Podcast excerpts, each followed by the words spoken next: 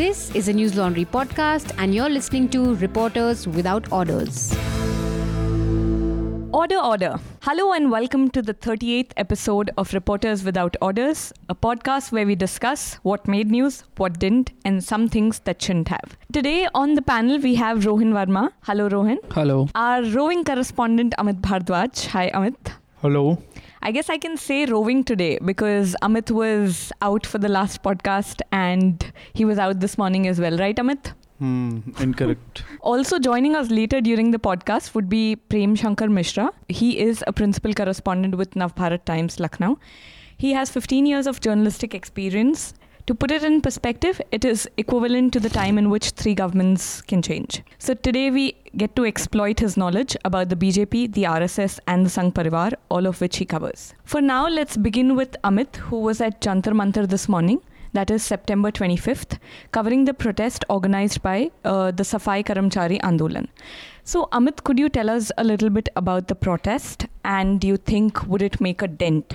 So I don't think uh, uh, the protest today is going to make any dent as far as the political party response from the uh, parties in power is concerned because uh, way back in March 2014 the Supreme Court had asked uh, the state governments to you know bring laws to abolish uh, manual scavenging and rehabilitate the families or uh, the victim who have died in course of mm. performing their duty so that has hardly happened states like delhi has abolished or it had put a ban on manual scavenging and it happened way back in 2013 but we still hear about horrific stories but what hmm. you're saying is even though there are laws there's no implementation hmm and you're saying that such a protest would create no dent. I think it's at least uh, what such protests are doing is uh, it's you know that debate is still alive. We are still talking about the deaths which happened in Delhi. Uh, between 9th of September to 14th of September, we know for a matter of fact that five people di- died uh, in the septic tank, tank on 9th of September, and then uh, Anil uh, died on I mean, 14th of September. still happening despite right. the laws being in place. So we, we will continue to talk about these things, and uh, at least this protest has ensured that this debate remains in the news cycle for another week. Hmm that's the maximum I think. Uh, so, since you hmm. brought up the news cycle, my next question to you is: Were there enough media representatives there? kind of n- uh, number of people who have attended the protest, I think it got a uh, fair amount of coverage, at least in terms of people who are on the ground. I saw journalists from ABP News, I noticed uh, Lok Sabha, uh, Rajya Sabha TV or Lok Sabha TV reporters on ground. Uh, the digital media journalists were also on ground covering uh, the movements and the protest. Hmm. So I think, uh, the, and the obviously there was there was regional media because it was a protest called by Bejwada Wilson. So that I think it had enough number of cameras around. Okay. I will come back to you on this, but since we're talking about media presence, I want to bring in Rohan on this. Uh, Rohan, last week we spoke about uh, a laborer Anil's death in southwest Delhi's Dabri extension. He had died while cleaning a Delhi Jalbot sewer, after which you had gone and you'd visited the place and interacted with the family. Later, people had come together to raise funds, and new questions arose after that. So, could you tell us what is the controversy right now and more about what has come of the story now? Uh, उसमें basically हुआ ये है कि अनिल की जब अनिल जो थे वो अपनी पार्टनर के साथ रहते थे। लेकिन पहली बार में जब मीडिया वहाँ पहुँची और जब डेथ की रिपोर्टिंग होने लगी तो उनके साथ जो रहने वाली लेडी थी उनका नाम रानी था। रानी है इनफैक्ट तो ये बताया गया कि वो उनकी पत्नी है। लेकिन लीगली उनकी कोई शादी हुई नहीं थी दोनों साथ रह रहे थे लिव इन पार्टनर्स की तरह। और रानी की जो पहली शादी हुई थी उनसे उनको तीन बच्चे थे। तो अब जब अनिल की डेथ हो गई और दिल्ली सरकार ने मुआवजे, दस लाख रुपए के मुआवजे का ऐलान किया तो सवाल यही उठने लगे कि ये पैसे किसको मिलेंगे? क्योंकि रानी तो मतलब उनका कोई पेपर है नहीं जिससे ये प्रूफ हो सके कि वो पत्नी का है। और इसी बीच अनिल के जो माँ बाप थे, उनका ये क्लेम सामने आया कि हम इसके माँ बाप हैं और ये पैसे हमको मिलने चाहिए। मेन वाइल हिंदुस्तान टाइम्स के जो फोटोग्राफ़र हैं शिव सनी उनकी फ़ोटो को किटो नाम की एक ऑर्गेनाइजेशन ने फ़ंड रेज़ किया उसके नाम पे। उसमें तस अनिल की बॉडी पड़ी है और जो उनका बच्चा है, है गौरव। गौरव वो उस उनके जो चादर लगा है उसको हटा रहा है और वो बहुत मूविंग पिक्चर है।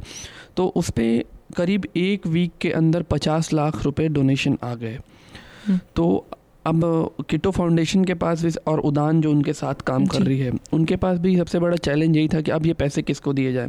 तो लेकिन उदान का ये साफ़ कहना था कि ये तस्वीर जो है इसमें गौरव है और गौरव के नाम पे इतने पैसे आए हैं तो गौरव को ये पैसे दिए जाएँगे जब वो बालिग हो जाएगा। जी। मतलब कि अब उस अमाउंट को वो एफडी करेंगे लेकिन अभी भी दिल्ली सरकार का जो मुआवजे का वो है वो फंसा हुआ है।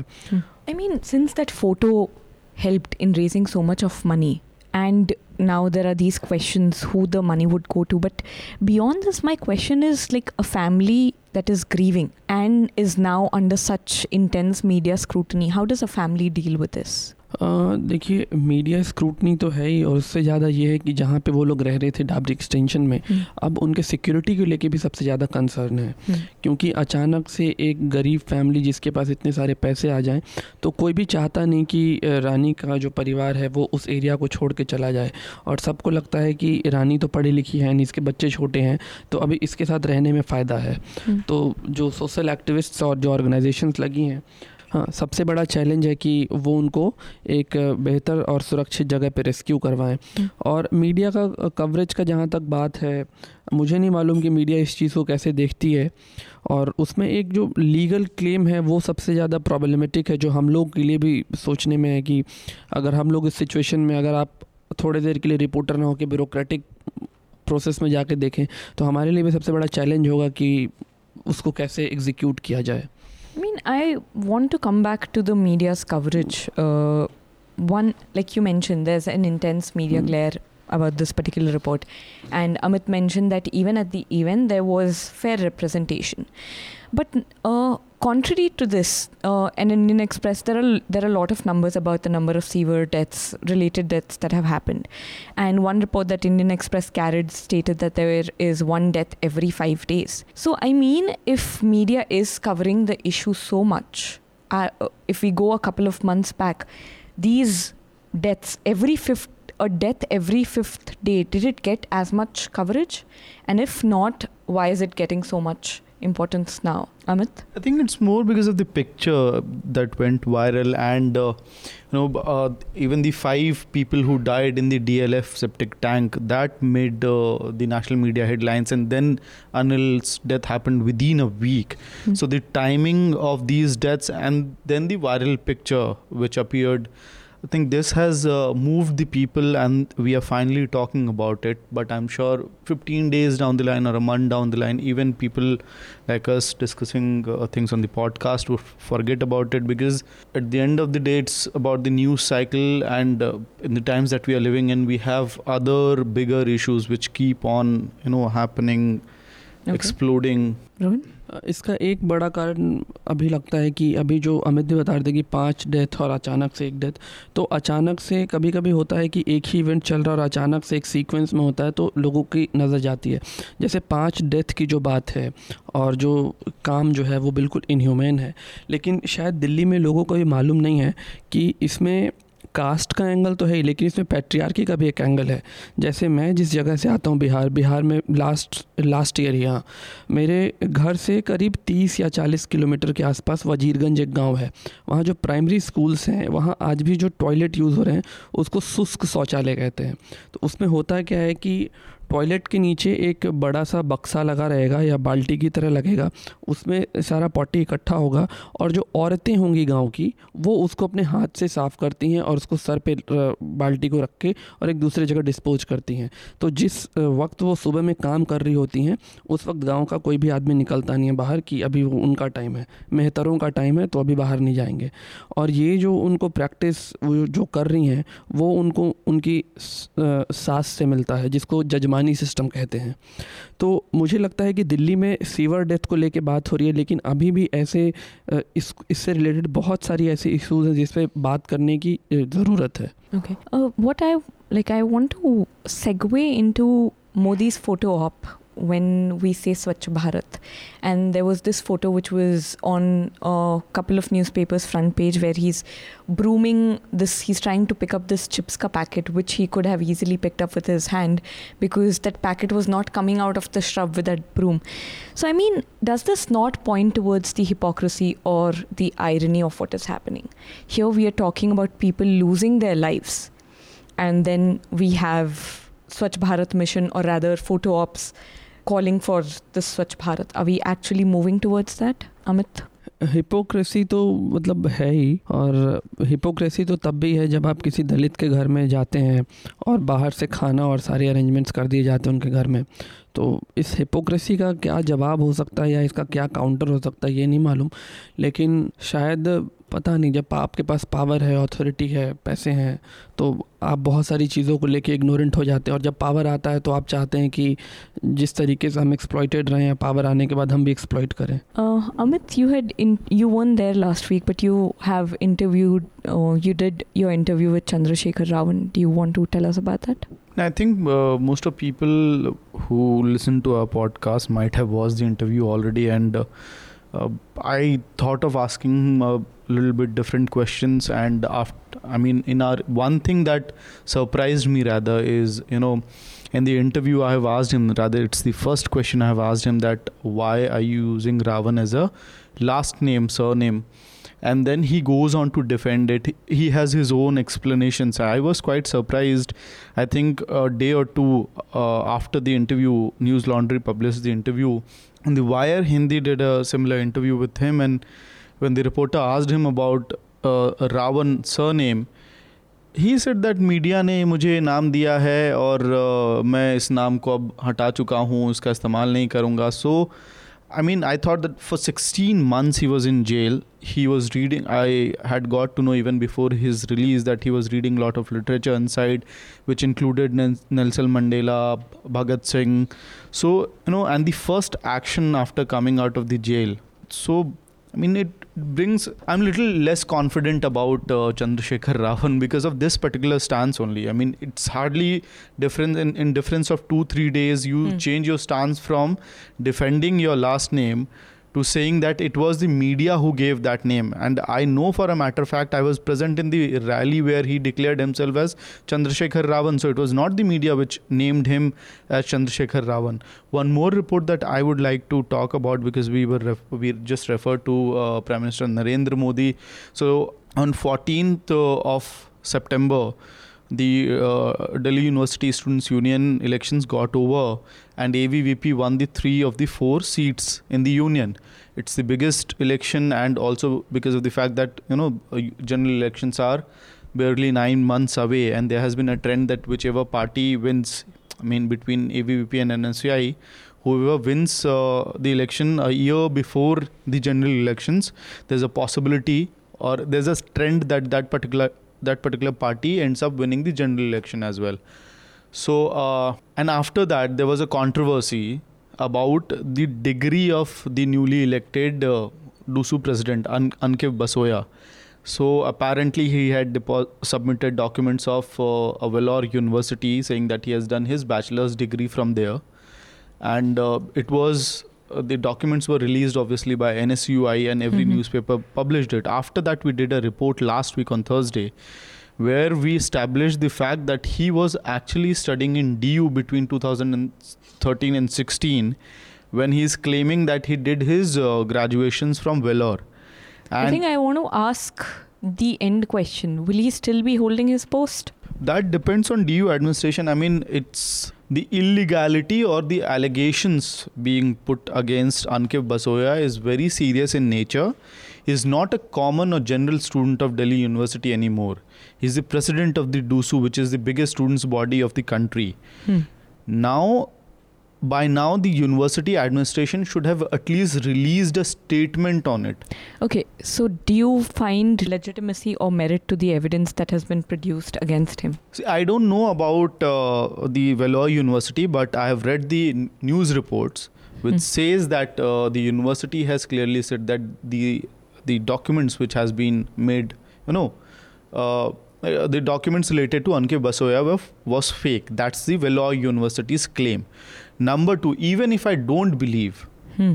you know, that these documents that is submitted to take MA ad- admission in MA in DU, Hmm. even if I think that that document is not fake, now we know for a matter if of fact If questions have been raised, they need to be answered. No, I'm saying. saying I mean he can't be doing two bachelor's degree at the same point of time. He did his graduation. He's claiming that he did his graduation between 2013 to 16 from Vellore University. Hmm.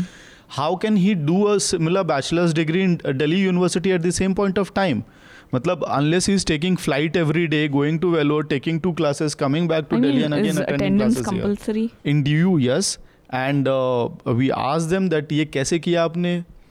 I spoke to Monika Chaudhary who's the national coordinator of A B V P she said कि नहीं वो second year तक D U किया उसने। उसके बाद two thousand sixteen में withdraw कर लिया. थर्ड ईयर में विड्रॉ किया मतलब फ़र्स्ट ईयर सेकेंड ईयर तक he was until less he was Superman I I don't understand how is it humanly and legally possible doing two courses at the same point of time Rohin you been a student of D U what do think about this मुझे लगता है कि इससे बहुत ज़्यादा फ़र्क नहीं पड़ेगा। क्योंकि डीयू के पास तो प्रधान अरविंद केजरीवाल और उनकी टीम भी जाती रही कि प्रधानमंत्री की डिग्री दिखा दीजिए। तो जब उसका नहीं कर पाए तो शायद अंकित बसोया के साथ भी कुछ नहीं होगा. If there are questions raised at Pradhan Mantri's degree, और उससे भी ज़्यादा दुखद ये है कि जब अगले साल वोटिंग होगी उस उस वक्त भी ये मुद्दा नहीं होगा। मुझे मालूम है कि उस वक्त के लिए भी ये बड़ा इशू नहीं हो पाएगा और फिर से एबीवीपी उसी चाम के साथ और N S N S U I के भी किसी नेता का भी पता चला कि फेक डिग्री है, उसके पास भी। और उससे भी मतलब इसमें क्या कहा जा सकता है कि आपके पास ये डिग्री है। इसके पहले भी जो डूसू के ऑफ़िस बेरे रहे हैं उन पे भी इस तरीके के आरोप लगे हैं। उन पे डोमेस्टिक वायलेंस के आरोप लगे हैं। दहेज दहेज। दहेज को लेके आरोप लगे हैं। बीएमडब्ल्यू को ले मांगने को आरोप लगे हैं। लेकिन ये मेरे ख्याल से डीयू के स्टूडेंट्स के बीच ये इशू होना चाहिए लेकिन वो नहीं होता है।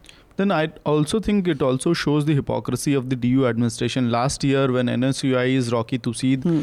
his admission was cancelled by the DU administration, saying that you know uh, uh, he had violated uh, some university norms of uh, taking admission in two courses, and then he went to Delhi High Court. Somehow he managed to save his tenure, but here in this case, no It's- action is being taken. no, no action has been taken. It's bigger violation if you compare to taking admission in two courses in the same university and taking admission in two universities at distance of thousands of kilometer. Like I think Vellore 1200-1300 kilometre होगा कम से कम दिल्ली से. आराम से Okay, so before I go to the panel to talk about what was overreported and underreported, I want to get our guest uh, here. We have with us our guest, Prem Shankar Mishra, who is an NBT journalist from Lucknow. Uh, uh, प्रेम जी हम अभी discuss कर रहे थे कि media ने क्या over report किया है या क्या अंडर रिपोर्ट किया है सो जी। इस विषय में आपका क्या विचार है कि इस वीक में पिछले वीक में मीडिया ने क्या कवर किया या मीडिया को क्या कवर करना चाहिए था जो वो नहीं कर पाए देखिए मेरे ख्याल से अगर इस सप्ताह की मैं तीन बड़ी घटनाओं पे बात करूँ। जी। हालाँकि उनके जो डेवलपमेंट्स हैं वो पहले से हैं लेकिन जो चर्चा में होनी भी चाहिए थी और कुछ चर्चा में नहीं आई। जी। एक तो बड़ा महत्वपूर्ण मुद्दा है जो इस समय देश की राजनीति का केंद्र में देश की राजनीति के केंद्र में है और विदेशों में भी उसको लेकर चर्चा है वो है राफेल डील को लेकर जी। जो लड़ाकू विमानों की खरीद होनी है। जी। अ, इस पे चर्चा खूब हो रही है होनी भी चाहिए। क्योंकि अभी फ्रेंड ये जी हालिया मामला है और सबसे बड़ी बात यह है कि देश की सुरक्षा और पारदर्शिता दोनों की साख पर सवाल है। जी। लेकिन अ, मैं आमतौर पे जो इलेक्ट्रॉनिक मीडिया में टीवी डिबेट देख रहा हूँ हाँ जी। उनका जो डिबेट का जो रुख है या जो दिशा है वो मुद्दे से ज़्यादा भटकाव वाली है। मसलन एक मैंने देखा कई चैनलों पे एक चर्चा का जो रुख है वो ये है कि क्या इसमें पाकिस्तान का हाथ है? या विपक्ष के लोग जो सवाल उठा रहे हैं क्या वो पाकिस्तान की लाइन पे चल रहे हैं? जी जी। तो या विपक्ष के ओर से उठने वाले सवालों की भाषा क्या है? इस पे बात होनी चाहिए। जी। लेकिन मूल मुद्दा भटक रहा है। खाली अपने श्रोता को थोड़ा कॉन्टेक्स्ट देने के लिए I just want to mention this that what we talking about is the Rafale deal and the claims made by ex French president Francis Hollande so आपको प्रेम जी ये लगता है कि जिस मुद्दे पे स्पेशली ये पाकिस्तान के जो एलिगेशन है कि इसमें पाकिस्तान का रोल है या जो क्लेम्स कर रही है ऑपोजिशन उस पर इतना फोकस नहीं होना चाहिए था. Basically they should have looked at the merit whether Holland's claim has merit or not. Whether it, exactly basically क्या है कि एक तरफ़ हमारी अ, हमारी चिंता का विषय ये होता है कि हमारे आंतरिक विषयों में विदेशी हस्तक्षेप नहीं होना चाहिए या विदेशी बात नहीं होनी चाहिए। दूसरी तरफ़ जिम्मेदार लोग खुद इस मुद्दे में विदेश को खींच के लेकर आ रहे हैं। जो भाषा विपक्ष इस्तेमाल कर रहा है प्रधानमंत्री के लिए जी। जिस तरह की भाषा का प्रयोग कर रहा है वो भी बहुत उचित नहीं है। लेकिन जिस तरह से इस मुद्दे पे चर्चा हो उससे हो क्या रहा है? चाहे वो विपक्ष की भाषा हो या जो चैनलों पे डिबेट का ढर रहा है उससे ये विषय भटक रहा है। बेहतर होता है सवाल यह नहीं है हो सकता है कि ये डील बड़ी पाक साफ़ हो। हो सकता है इस डील में अ, कुछ दिक्कतें हो लेकिन जो प्रथम दृष्टया जो मामले आ रहे हैं उसमें कुछ न कुछ सवाल उठ रहे हैं पारदर्शिता को लेकर प्रश्न उठ रहे हैं। तो उस पर बात होनी चाहिए उसमें सरकार को भी बात करनी चाहिए उसमें विपक्ष को भी बात करनी चाहिए। और एज ए मीडिया एक थर्ड पार्टी के तौर पे या एक निष्पक्ष विवेचक के तौर पे हमें शायद इन बिंदुओं पर ज़्यादा फोकस करना चाहिए कि वास्तविक स्थिति क्या है तथ्य क्या है विपक्ष के आरोपों में कितना दम है सरकार की के रखे गए तथ्यों में कितनी सच्चाई है बजाय इस पे कि कौन पाकिस्तान हमारे चुनाव तय कर रहा है। पाकिस्तान की भाषा क्या है? अ, ये पॉलिटिकल एजेंडा है। जी। Prem ji before I go to Amit Amit wants to come in on this I do want to say कि जब हम बात कर रहे हैं कि ऑपोजिशन क्या लैंग्वेज यूज़ कर रहा है इवन गवर्निंग पार्टी के पॉलिटिकल लीडर्स खुद वैसा ही लैंग्वेज यूज़ कर रहे हैं। फॉर एग्ज़ाम्पल जो हैशटैग चल रहा था राहुल गांधी का पूरा खानदान चोर है this is not the language that we expect कि हमारे गवर्निंग पार्टी के लीडर्स यूज़ करेंगे। Amit you wanted to comment on this Prem sir Amit बोल रहा हूँ। आप भाजपा कवर करते रहे हैं पिछले काफ़ी लंबे समय से और जब कांग्रेस सरकार में थी तो 2012 के आसपास जिस तरह से लगातार आरोप पे आरोप लग रहे थे यूपीए टू पे भ्रष्टाचार के आरोप और जो एरोगेंस दिखता था यूपीए टू का। जी।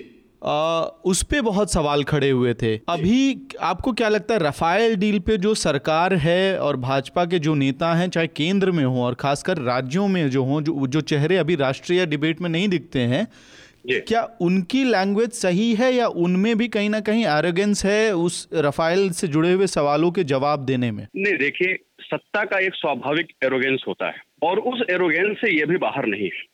जब मैं भाषाई सभ्यता की बात कर रहा हूँ तो मैं केवल विपक्ष की बात नहीं कर रहा। भाषाई सभ्यता की अपेक्षा राजनीति में शिष्टता की अपेक्षा सत्ता पक्ष से भी होनी चाहिए। हम अ, हमारा पीएम चोर है इसको भी जस्टिफाई नहीं किया जा सकता और राहुल गांधी का खानदान चोर है इसको भी जस्टिफाई नहीं किया जा सकता। जी। ये सोशल मीडिया की पैदा की गई एक नई बीमारी है और इससे सबसे बड़ा मैं क्या कह रहा हूँ जो मैं मेरे मेरा भी कहने का जो भाव है वो यही है कि है क्या कि अब पूरी डिबेट इस पर केंद्रित हो गई। जी जी। लेकिन और जो मूल मुद्दा है वो पीछे रह गया। जी। तो ये तो एक बड़ा बड़ा ही एक तरह से सुनियोजित तरीका होता है कि जब भी अगर कोई विवाद कोई विषय आ रहा है जिसपे गंभीर चर्चा हो सकती है उसके पहले कुछ ऐसे सिगुफे उछलते हैं कि विषय किनारे हो जाता है। जी बिल्कुल। और इस मुद्दे में भी यही हो रहा है। एक और छोटा सा सवाल मैं ये जानना चाह रहा था दिल्ली में तो बहुत बड़ा मसला बन गया है रफाइल डील और लगातार अखबारों में और चैनलों में चल रहा है लेकिन एक शब्द होता है कि आरोप चिपक जाना क्या ये आरोप चिपकता हुआ दिख रहा है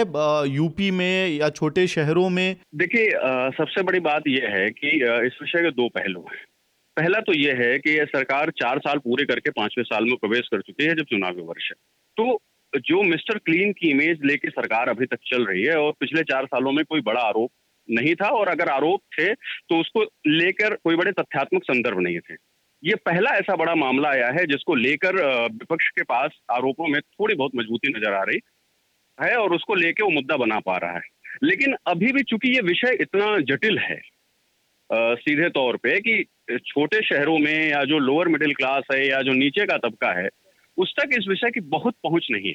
दूसरा जो एक अ, सबसे बड़ा अंतर है जो हम लोग आमतौर पे चर्चा में आता भी है और आप लोग भी इसको महसूस करते होंगे अभी हाल में ही नेशनल हेरल्ड और नवजीवन में जो कांग्रेस एसोसिएटेड अखबार है पोर्टल है उसमें एक लेख आया था कि कहीं आ, राफेल जो है वो फोर्स तो साबित नहीं होगा सरकार के लिए। जी। और और ये चर्चा लगातार है भी पब्लिक डोमेन में। देखिए जो सबसे बड़ा बुनियादी अंतर है वो ये है कि बोफोर्स में और राफेल के बीच में सबसे बड़ा अंतर बीपी सिंह का है। उस मुद्दे को उठाने वाले जब बीपी सिंह ने जिस मुद्दे को उठाया था तो राजा नहीं फकीर है देश की तकदीर है। के नारे के साथ विपक्ष खड़ा हुआ था और बीपी सिंह के इमेज को लेकर कोई सवाल नहीं था। इसलिए वो मुद्दा बन गया। इस बार जो विपक्ष की सबसे बड़ी कमज़ोरी ये है मुद्दा तो गंभीर है। लेकिन जो उठाने वाले चेहरे हैं वो साफ़ उनकी नहीं है। जेहन उन, हाँ उनका दामन पाक साफ़ नहीं है। जी। इसलिए ये एक बड़ा अंतर पक्ष और विपक्ष में पैदा हो रहा है। प्रेम जी खाली एक सवाल मेरा आपसे ये है। आपने कहा कि ये नीचे के तबकों तक बात नहीं पहुँची है। सो हम्म, so, क्या हम्म। इसका मतलब ये है कि जो एक्चुअल वोट बैंक है जहाँ पे हम्म। काफ़ी जो काफ़ी इम्पैक्ट करेगा उस तक ये बात नहीं पहुँची है कि ये सरकार का के साथ का दामन भी जैसे आपने हाँ the way you put it ये सरकार का दामन भी साफ़ नहीं है। तो will it affect the elections will it affect the upcoming elections और अदर ये कैसे अफेक्ट करेगा आने वाले इलेक्शंस को? नो मतलब it will too early to say दरअसल चुनाव अभी बहुत दूर है और ये सबसे बड़ी बात यह है कि मैं मैंने बताया कि लंबे समय से राजनीति कवर कर रहा हूँ। यहाँ मैं विधानसभा भी कवर करता हूँ। जी। अक्सर सेशंस कवर करने जाता हूँ। हाँ जी। तो समाजवादी पार्टी के बहुत फायर ब्रांड लीडर हैं आज़म खान। सबने सुना होगा उनकी चर्चाएँ और उनकी तकरीरें सुनते हैं। जी। तो आज़म खान ने एक बात विधानसभा में कही थी। वो बात मुझे बड़ी सटीक लगती है। उन्होंने ये कहा कि आप आज़ादी के बाद के सारे चुनाव उठाकर देख लीजिए। हाँ जी। कोई भी चुनाव मुद्दों पर नहीं होते चुनाव भावनाओं पर होते हैं। जी। इकहत्तर गरीबी हटाओ की लहर में हो गया सतहत्तर इंदिरा हटाओ की लहर में हो गया। जी। अस्सी में इंदिरा वापस आती है चौरासी उनकी हत्या में की लहर में होता है। अगला चुनाव राजीव गांधी की हत्या की लहर में होता है। अगला चुनाव राम लहर में होता है। जी। फिर आ, मतलब कुल मिला के जो क्या है कि भावना प्रधान देश है आपका। बिल्कुल बिल्कुल तो, ये आप सही तो कह रहे हैं। मुद्दे कितने ज़मीन पर उतरते हैं ये कहना बहुत मुश्किल है। अभी बीच में कौन सा मुद्दा ऐसा आ जाएगा कि एक एक पूरा ट्रैक पलटेगा ये अभी कहना बहुत मुश्किल है क्योंकि अभी चुनाव दूर है। एंड आप जो कह रहे हैं कि हम बहुत ही इमोशनल स्टेट हैं और काफ़ी अच्छे और ये पार्टी काफ़ी अच्छे से मीडिया मैनेज कर पाती है। सो so, अगर कुछ नहीं है... मैं मैं ये नहीं कह रहा हूँ कि ये पार्टी बहुत अच्छे से मीडिया मैनेज कर रही है। देखिए ये एक धारणा निकालनी होगी कि मीडिया के मैनेज करने से रिज़ल्ट प्रभावित किए जा सकते हैं। अगर मीडिया मैनेजमेंट से रिज़ल्ट बनता तो दोबारा चुनाव में अरविंद केजरीवाल सड़सठ सीटें लेकर दिल्ली में चुनाव में नहीं जीतते। या बिहार में लालू और नीतीश का गठबंधन अब तो अलग अलग हो गए लेकिन विधानसभा चुनाव में वापस नहीं आता। जी। ये मीडिया मैनेजमेंट का सबसे बड़ा फेल्यूर 2004 में देखा जा चुका है इस देश में। जब साइनिंग इंडिया का पूरा दौर चला और मीडिया मैनेजमेंट और उसमें एक बड़ा माहौल बना लेकिन हकीकत में अटल जी सत्ता में नहीं आ पाए। करेक्ट। मैं ये कह रहा हूँ कि भावनात्मक विषय ये होते हैं कि बहुत से ऐसे मुद्दे होते हैं जो सीधे सेंटिमेंट्स को हर्ट करते हैं। जी। जैसे ध्रुवी धार्मिक ध्रुवीकरण का विषय आ जाता है। जी। बहुत बार जो जातीय पॉलिटिक्स है पूरी कास्ट पॉलिटिक्स है। इसके अलावा बहुत बार इस समय कास्ट पॉलिटिक्स से ज़्यादा क्लास पॉलिटिक्स है। जी। जैसे एक बड़ा विषय आया था आपको याद होगा 2017 विधानसभा उत्तर प्रदेश के चुनाव के ठीक पहले सरकार ने नोटबंदी लागू की। जी जी। वो एक ऐसा बड़ा फैसला था जिसके परिणाम और दुष्परिणाम पे आज तक चर्चा हो रही है, वो सफल है या असफल है, इसको लेके अभी तक डिबेट है। लेकिन इतनी बड़ा रिस्क लेने के बाद भी दो, तीन चौथाई सीटें भाजपा जीत गई। तो ये एक क्लास था जो अमीर वर्सेस गरीब का सेंटिमेंट से का एक उभरा और लगा कि नहीं प्रताड़ित जो अमीर जो लुटेरे हैं वो प्रताड़ित हो रहे हैं। जी। तो ये सब विषय हैं मेरा कहने का तात्पर्य। तो प्रेम जी हम लोग इस टॉपिक के बाद मैं आपसे उस बारे में भी चर्चा करना चाह रही थी कि आ, आ, आपने एक रीसेंट रिपोर्ट किया था यू आपने एक स्टोरी ब्रेक की थी about irregularities in the education department if I am right आप right. क्या उस बारे में बता सकते हैं? उस स्टोरी का क्या इम्पैक्ट हुआ? देखिए ऐसा है कि उत्तर प्रदेश में एक बड़ा इशू रहा विधानसभा चुनाव में रोज़गार का मुद्दा बड़ा रहा। जी। और उसमें जो पुरानी सरकार थी अखिलेश यादव के नेतृत्व में सपा सरकार जी। उस दौर में एक बड़ा मुद्दा युवाओं की नाराज़गी का जो था वो ये था कि जितने यहाँ भर्ती संस्थान हैं चाहे वो यूपी पब्लिक सर्विस कमीशन हो जी। या जो अन्य आयोग हैं जी। अधीनस्थ सेवा चयन आयोग या जो भी मतलब नौकरियों से जुड़े आयोग हैं हम्म हम्म, उनमें भ्रष्टाचार एक बड़ा मुद्दा रहा है और जिसको योगी सर भाजपा ने चुनाव में बड़ा मुद्दा बनाया था और उस मुद्दे पर चुनाव है। जी। इस सरकार में अभी हाल में ही बेसिक शिक्षा विभाग में एक बड़ी भर्ती हुई। अड़सठ हज़ार पाँच सौ पदों पे असिस्टेंट टीचर सहायक शिक्षक रखे जाने थे। जी। और ट्रांसपेरेंसी के लिए पारदर्शिता के लिए सरकार ने पहली बार पूरी भर्ती के जो रूल्स हैं उसमें काफ़ी चेंज किए थे। हम्म। मतलब पहले ये भर्ती मेरिट पे होती थी। जी। उसको इन्होंने मेरिट से रिटर्न एग्ज़ाम में कन्वर्ट किया। सो आप उसके पीछे सो इसमें इरेगुलरिटी की जो बिट आप लोगों ने कवर की थी क्या आप उसके बारे में बता सकते हैं?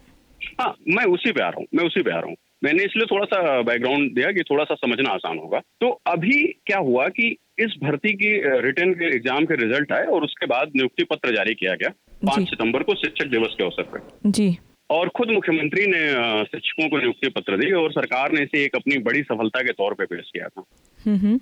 लेकिन इसमें जो बड़ा चौंकाने वाला तथ्य ये था कि इसमें जब कई कैंडिडेट्स ने अपनी स्कैन कॉपी ली मंगाई आयोग से दो हज़ार रुपए दे के अपनी स्कैन कॉपी मंगाई और जब उन्होंने देखा तो वास्तव में उन्होंने पेपर बहुत अच्छा गया था लेकिन वो रिज़ल्ट में फेल थे। अच्छा। तो इस मामले को हम लोगों ने उठाया और उसमें बड़े चौंकाने वाले तथ्य आए। जी। कुछ ऐसे कई ऐसे कैंडिडेट्स मिले जो एग्ज़ाम में जो उनकी कॉपी में फेल थे लेकिन उन्हें रिज़ल्ट में पास दिखाया गया था और उन्हें अपॉइंटमेंट मिल गया। कई ऐसे कैंडिडेट हैं जो बेसिकली पास हैं लेकिन रिज़ल्ट में फेल थे और नियुक्ति से बाहर जी। ये काफ़ी बड़ी ये काफ़ी बड़ी खबर है बट मैंने ये नेशनल मीडिया में कव, इसकी कवरेज नहीं देखी। क्या लोकल मीडिया ने इस बात को उठाया आपके स्टोरी ब्रेक करने के हाँ बाद ये ये इस विषय को यहाँ पे स्टेट मीडिया ने लखनऊ की मीडिया ने और बेसिकली इलाहाबाद में इसका हेड ऑफ़िस है। जी। वहाँ से और उसने काफ़ी उठाया उसका इम्पैक्ट भी पड़ा। उसके बाद तुरंत उसमें एक अधिकारी सस्पेंड किया गया है। उसके लिए एक हाई पावर इंक्वायरी कमेटी भी बनी है। जी। और हाई कोर्ट भी मामले की मॉनिटरिंग कर रहा है और आज हाई कोर्ट ने में सुनवाई भी थी। हाई कोर्ट ने उस पर काफ़ी कड़ा कमेंट भी किया है। और उसने कहा है कि ये पूरी भर्ती प्रोसेस करप्ट है और इसमें काफ़ी रेगुलरिटीज देखती हैं। तो उस पर उसने सरकार से जवाब मांगा है। जी ओके तो So- यहाँ पे कवरेज में देखिए नेशनल मीडिया और स्टेट मीडिया में या लोकल मीडिया में एक बड़ा बुनियादी अंतर है। जी जी। जो मुझे समझ में आता है दिखता है हो सकता है ये मेरी अपनी सोच हो। नहीं आई I मीन वो ये है कि बुनियादी सवालों को उठाने में या जो बेसिक इशू हैं जी। जो पब्लिक से जुड़े कंसर्न है चाहे वो एजुकेशन के हों चाहे हेल्थ के हों या रोज़मर्रा की ज़रूरत से जुड़े हुए चाहे सिविक प्रॉब्लम्स हो। जी। इसको लोकल मीडिया या स्टेट मीडिया नेशनल मीडिया के कंपैरिजन में ज़्यादा बेहतर उठाते हैं। नेशनल मीडिया का फोकस कंट्रोवर्शियल इश्यूज़ और या ये कहिए कि पॉलिटिकल एजेंडे पर ज़्यादा है। जी। तो आपके एग्ज़ाम्पल से तो मुझे यही समझ में आता है कि स्टेट मीडिया से अभी होप है कि वो ऐसे इश्यूज़ पे फोकस करेगी। बट इस चर्चा को हम यहीं समाप्त करेंगे। तो मैं आपसे पूछना चाह रही थी do you have a recommendation दो किताबें मैं कहूँगा कि पढ़नी चाहिए इस समय। एक तो बड़ा गुस्से का माहौल है चारों तरफ़। हर तरफ़ जो है कभी मॉब लिंचिंग तो कभी रोड रेज और कभी तमाम इशू आ रहे हैं। जी। तो मुझे लगता है कि प्रेम मोहब्बत की बातें पर थोड़ा सा फोकस करना चाहिए। एक मनोहर स्वामी जैसे हिंदी के बड़े अच्छे उपन्यासकार रहे हैं राइटर रहे हैं। जी।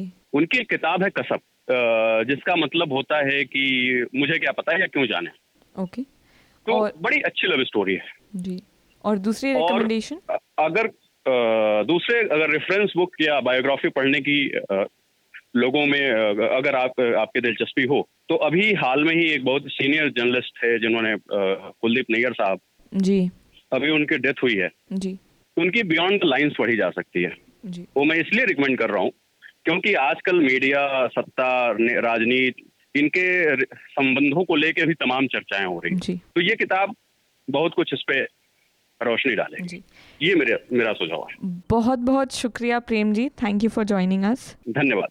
Before we go back to panel there are two announcement we would like to share with Rohan do want to share the first one दो अक्टूबर जो आने वाला है, उस दिन न्यूज़ लॉन्ड्री हिंदी का एक साल हो जाएगा। और उस दिन हम लोगों ने एक विशेष परिचर्चा का आयोजन किया है, जिसका शीर्षक है, गांधी का राष्ट्रवाद बनाम संघ का राष्ट्रवाद, कितने दूर, कितने पास। उस दिन हमारे पैनलिस्ट हैं कुमार प्रशांत, जो अध्यक्ष हैं गांधी पीस फाउंडेशन के स्वदेशी जागरण मंच के नेता अजय उपाध्याय हैं दूसरी तरफ़, और इसको मॉडरेट करेंगी नगमा सहर जो एनडीटीवी इंडिया के पत्रकार हैं। ध्यान रहे कि ये जो पूरा इवेंट है, ये सब्सक्राइबर्स ओनली है तो जो सब्सक्राइबर्स हैं उन तक तो ईमेल पहुँच ही गया होगा, और जो इस इवेंट में आना चाहते हैं वो न्यूज़ लॉन्ड्री को सब्सक्राइब कर सकते हैं आने के लिए अ, ये शाम छः बजे से India Islamic Centre Lodhi Road New Delhi में होगा And the second announcement is about NL Chatbox. It is scheduled for September 29th at 10 a.m. We would be in Sarvodaya Enclave waiting for your answers, feedback, critique, and brickbats. So we hope to see you there. Okay, coming back to the panel. Uh, he came prepared. Amit, what about you? Are you prepared this week? See, uh, there's one news that I thought was not covered by the media because uh, when it uh, happened, we covered it. Uh, it's about uh, Bharatiya Janata Party's MP Nishikant Dubey. Uh, we must, I mean, if our listeners have heard about it or have watched it on TV, that this MP, uh, one of his workers washed his feet and uh, drank the water. उसको चरनामृत बोलते हैं चरनामृत पिया था because the M P had apparently fulfilled the promise which he promise nine years back to build a bridge between the two villages so because do no amazing performance by this M P of delivering his promise the BJP worker got emotional and he washed the feet of the MP and he drank the water. That happened. Now, why it became the news is because Nishikant Dubey thought that this was very mar- marvelous moment. He shared it on social media, Instagram, Twitter, Facebook, and after that, the political rivals, opposition parties started uh, taking a dig at him. The, it became a national media headlines. And after that, he published a justification of the act, saying that किसी समय मुझे भी मौका मिलेगा पवन जैसे, Pawan was the name of the कार्यकर्ता, पवन जैसे कार्यकर्ताओं के चरण को धोने का। तो अभी जाके धो लीजिए मतलब मौका क्या देगा भगवान? अभी तो सामने है ही पवन, उन्हीं का धो लीजिए। So that happened and after that he filed a case against ten media houses journalist and one thousand unknown people the worker that was not covered by the media today and why should it be covered by the media? it should be co- why it should be covered by the media because a he had the audacity to share that news and then he had the audacity you know uh, to file a case against the journalist for breaking that news for showing it to the world मतलब एक तो गलती करिए ऊपर से सीना जोरी कीजिए so I think people like Nishikant Dubey I am not I mean I I don't have any personal grudge with any of the MPs in the parliament, but I'm just saying that, you know, who am I? छोटा आदमी तो खैर point ये है कि such acts if done by any law maker it sets an example so because we covered the fact that this happen we should have also covered the fact that case has been filed against the media houses and journalist for covering that story and after that today apparently women had announce की क्योंकि media ने गलत खबरें चलाई इसलिए हम लोग जल सत्याग्रह पे जा रहे हैं in favour of the MP Sahab. And obviously, the elections are nine months down the line, so we understand why these things are being done. I mean, I'll I'm going on a slight tangent, but I think all this. Please correct me if you think I'm wrong. All this comes from this uh, the sense where public is losing their trust in the media. I would not agree with it because uh, I would rather say these are optics being used by a political leader to garner support, and he knows that he, he is on the wrong footing here. Uh, he has got very, you know, it's been bad press press for him. He thought people will appreciate him, but it brought. Uh, you know, a lot of criticism for him. Mhm. So this is his damage control move Hmm. and uh, it's again it's backfiring and had the media covered it the national media because we co- national media covered it it should have followed up the news as well. It had further backfired not I only mean, for media does have a very s- short memory. or rather we have a lot of other issues to cover. Okay, uh, Rohan, what do you think the media underreported or what was overplayed? Comment इसी पे ज़रूरी है कि Sure. ये cover इसलिए भी होना चाहिए क्योंकि जो नेता है निशिकांत दुबे वो एक तरीके से फ्यूडल स्ट्रक्चर को प्रैक्टिस कर रहा है और उसको फेसबुक ट्विटर पे आके चेरिस कर रहा है I तो mean, ये- there are a lot of leaders who do that. It's नहीं, not तो- just तो वो Nishikant जि- Dubey. जितने लोग भी दुबे तिवारी जितने लोग भी हों जितने लोग भी करें उसको कवर किया जाना बहुत ज़रूरी है हाँ नॉट ओनली फ्यूडल धोन पाँव जिनका पाँव धुला है वो दुबे हैं जिन्होंने धोया है वो ओबीसी हैं। तो तो ये कास्ट क्लास कास्ट क्लास सबका मामला है और जिस तरीके से उनके समर्थक उनके लिए जल सत्याग्रह करने की बात कर रहे हैं तो ये चीज़ें मतलब ऑप्टिक्स का तो मामला है ही है। उसके साथ ये भी सबसे ज़्यादा वो है ना कि जब आप बाबा बनेंगे तो बाबा बनेंगे तो आपके भक्त होंगे। आप देखिए जग्गी जो है सदगुरु जो बने हैं उनके इतने फॉलोवर हैं इतने फॉलोवर हैं कि वो मतलब कुछ अनूठा भी बोल देंगे ना तो उसके पीछे लोग खड़े हो जाएँगे। तो जब आप बाबा बनेंगे जब चरणामृत अपना पिलाएँगे तो आपके लिए लोग मरने के लिए तैयार रहेंगे।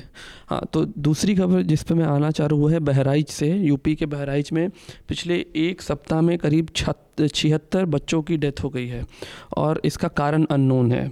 कुछ को जापानी बुखार है कुछ को इंसेफेलाइटिस है और अभी तक कहीं भी इसकी मतलब उस तरीके से कवरेज नहीं है। ये लोकल मीडिया में है।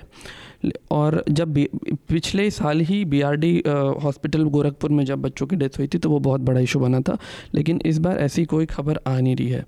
और ये जो रिपोर्ट ये सारे डेथ एक हॉस्पिटल एक हॉस्पिटल से एक डिस्ट्रिक्ट से हैं जो वहाँ के प्राइमरी हेल्थ सेंटर हैं हॉस्पिटल्स हैं वहाँ से ये खबरें आ रही हैं। और सबसे ज़्यादा डेथ है जो बहराइच का मंडल है वो बरेली बरेली में चौबीस डेथ है। जी। और अभी तक ना उनके पास प्रॉपर इक्विपमेंट है अभी लास्ट तो वो हॉस्पिटल क्या कह रहे हैं? क्या कारण है वो कह रहे हैं बहुत सारे सारे रीजंस हैं बहुत सारे रीजंस हैं और हम इसकी इसको ठीक करने की कोशिश कर रहे हैं। और जब इतने डेथ्स को लोकल मीडिया ने रिपोर्ट किया तब वहाँ जाके 20 एडिशनल बेड लगाए गए हैं।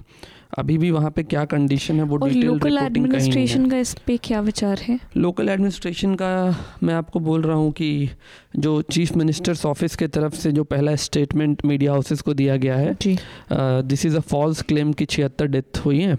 We are managing the situation with best possible efforts बस इतना ही कॉमेंट है चीफ मिनिस्टर्स ऑफ़िस की तरफ़ से। ओके हम जब प्रेम जी से बात कर रहे थे, तब I wanted to make this comment about what was under reported or rather they was actual blind siding by a certain section of the media when it came to Rafale on the night the claim by Hollande came to be like I didn't see or maybe I missed it you both can come in I didn't see Times Now or Republic go all out as they would if let's it was Rahul Gandhi instead of Modi or this administration becoming coming uh, being taken to the cleaners हम्म, हम भी times नौ Republic नहीं देखे अभी Okay. so, and I also wanted to talk about a report that I didn't see anywhere else apart from Times of India. I found this on Twitter, on Chalchitra Abhiyan's Twitter handle. And when I was looking for other reports that covered this, I just found a report on Times of India. This report was about three people being charged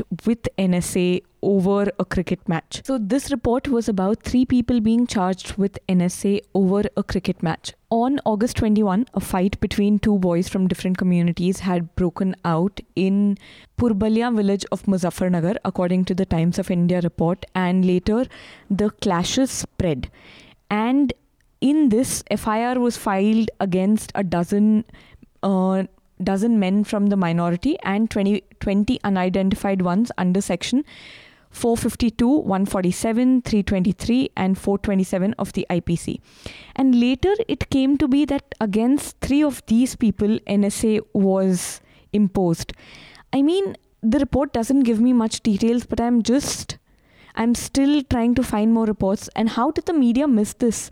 That NSA is being slapped against people over, over a cricket match between kids.